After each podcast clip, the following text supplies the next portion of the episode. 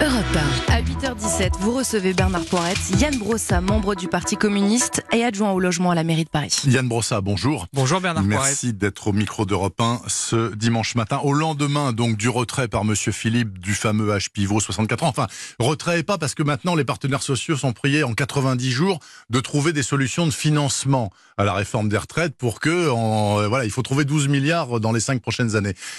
Il a réussi un coup, Édouard Philippe, où il enferme euh, quelque chose qui va tout bloquer?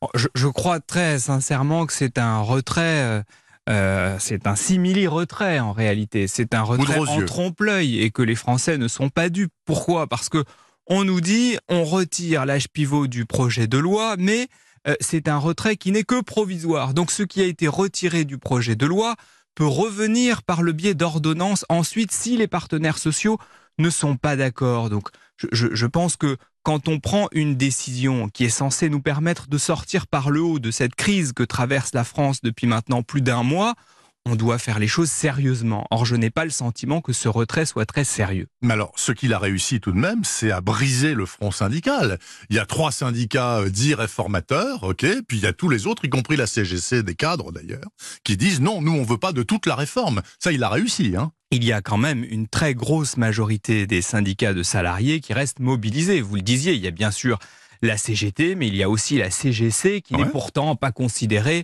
comme un syndicat révolutionnaire. Donc, euh, je pense que la mobilisation va se poursuivre.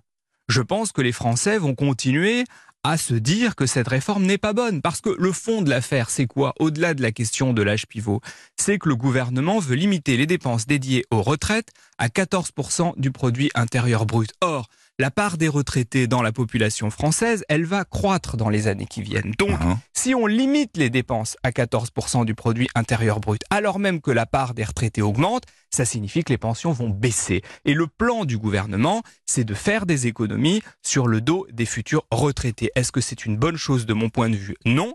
Et c'est la raison pour laquelle je pense que les Français ont raison de s'inquiéter. Oui, mais il n'empêche que, en faisant ce qu'il a fait hier, Édouard Philippe va remettre des gens au travail, notamment des gens de la RATP et de la SNCF, ceux de la CFDT et de l'UNSA pour pas les citer, et, plus de trains vont rouler. Donc, euh, il, gagne des points politiquement là. Peut-être, même si je, pense que les, salariés ne sont pas dupes et que la mobilisation ne va pas décroître euh, d'un coup de baguette magique. Parce que les gens, ils sont intelligents, ils savent calculer, ils voient bien l'entourloupe qu'il y a derrière tout cela. Et donc, en tout cas, moi je considère que la mobilisation doit rester euh, à l'ordre du jour, en tout cas pour ce qui concerne les parlementaires euh, communistes, nous allons continuer à nous mobiliser contre ce projet de loi, comme d'ailleurs l'ensemble des partis politiques de gauche.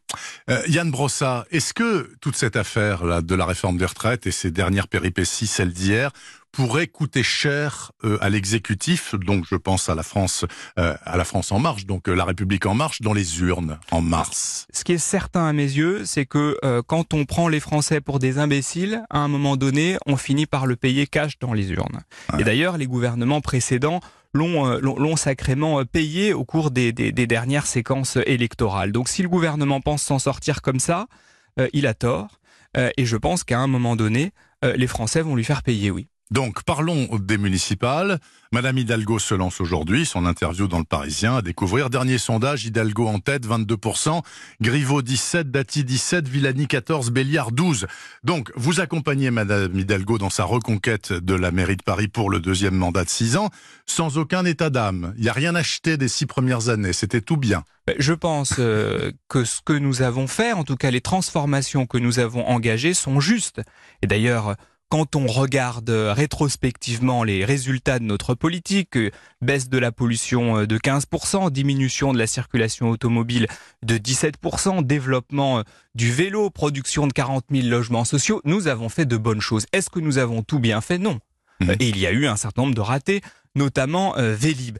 Donc la réalité, c'est qu'aujourd'hui, je pense que nous sommes les mieux placés pour poursuivre la transformation de Paris. On voit bien qu'il y a l'urgence climatique, on voit bien qu'il y a nécessité de continuer à se battre en faveur du logement pour tous. Et sur ces questions-là, je pense qu'Anne Hidalgo est la mieux placée. Alors, elle dit dans cette interview, notamment, euh, c'est très clair, hein, moi, mon objectif, c'est qu'il n'y ait plus de voitures dans Paris intramuros, qu'il n'y ait plus que des vélos ou des gens à pied ou des bus électriques, quoi, en gros.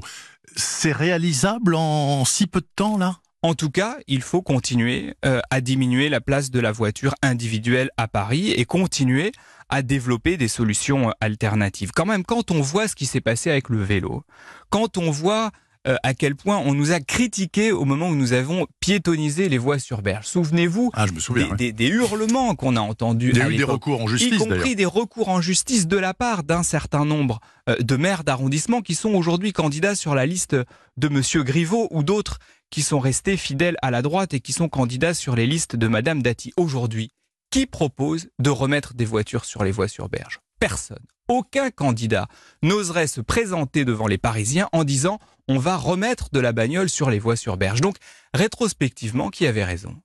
Qui a euh, engagé cette transformation-là euh, avec un peu de, vision et un peu d'esprit de responsabilité? En l'occurrence, c'est Anne Hidalgo et notre majorité euh, municipale. Donc, il faut, je crois, continuer sur cette voie, pas interdire la voiture sur l'ensemble de Paris du jour au lendemain, mais en tout cas continuer cette transformation-là, parce que c'est ça l'avenir, et c'est prendre au sérieux les exigences liées à l'urgence climatique. Yann Brossa, vous êtes en charge de ce dossier explosif et très épineux du logement dans la capitale avec des prix qui flambent, etc.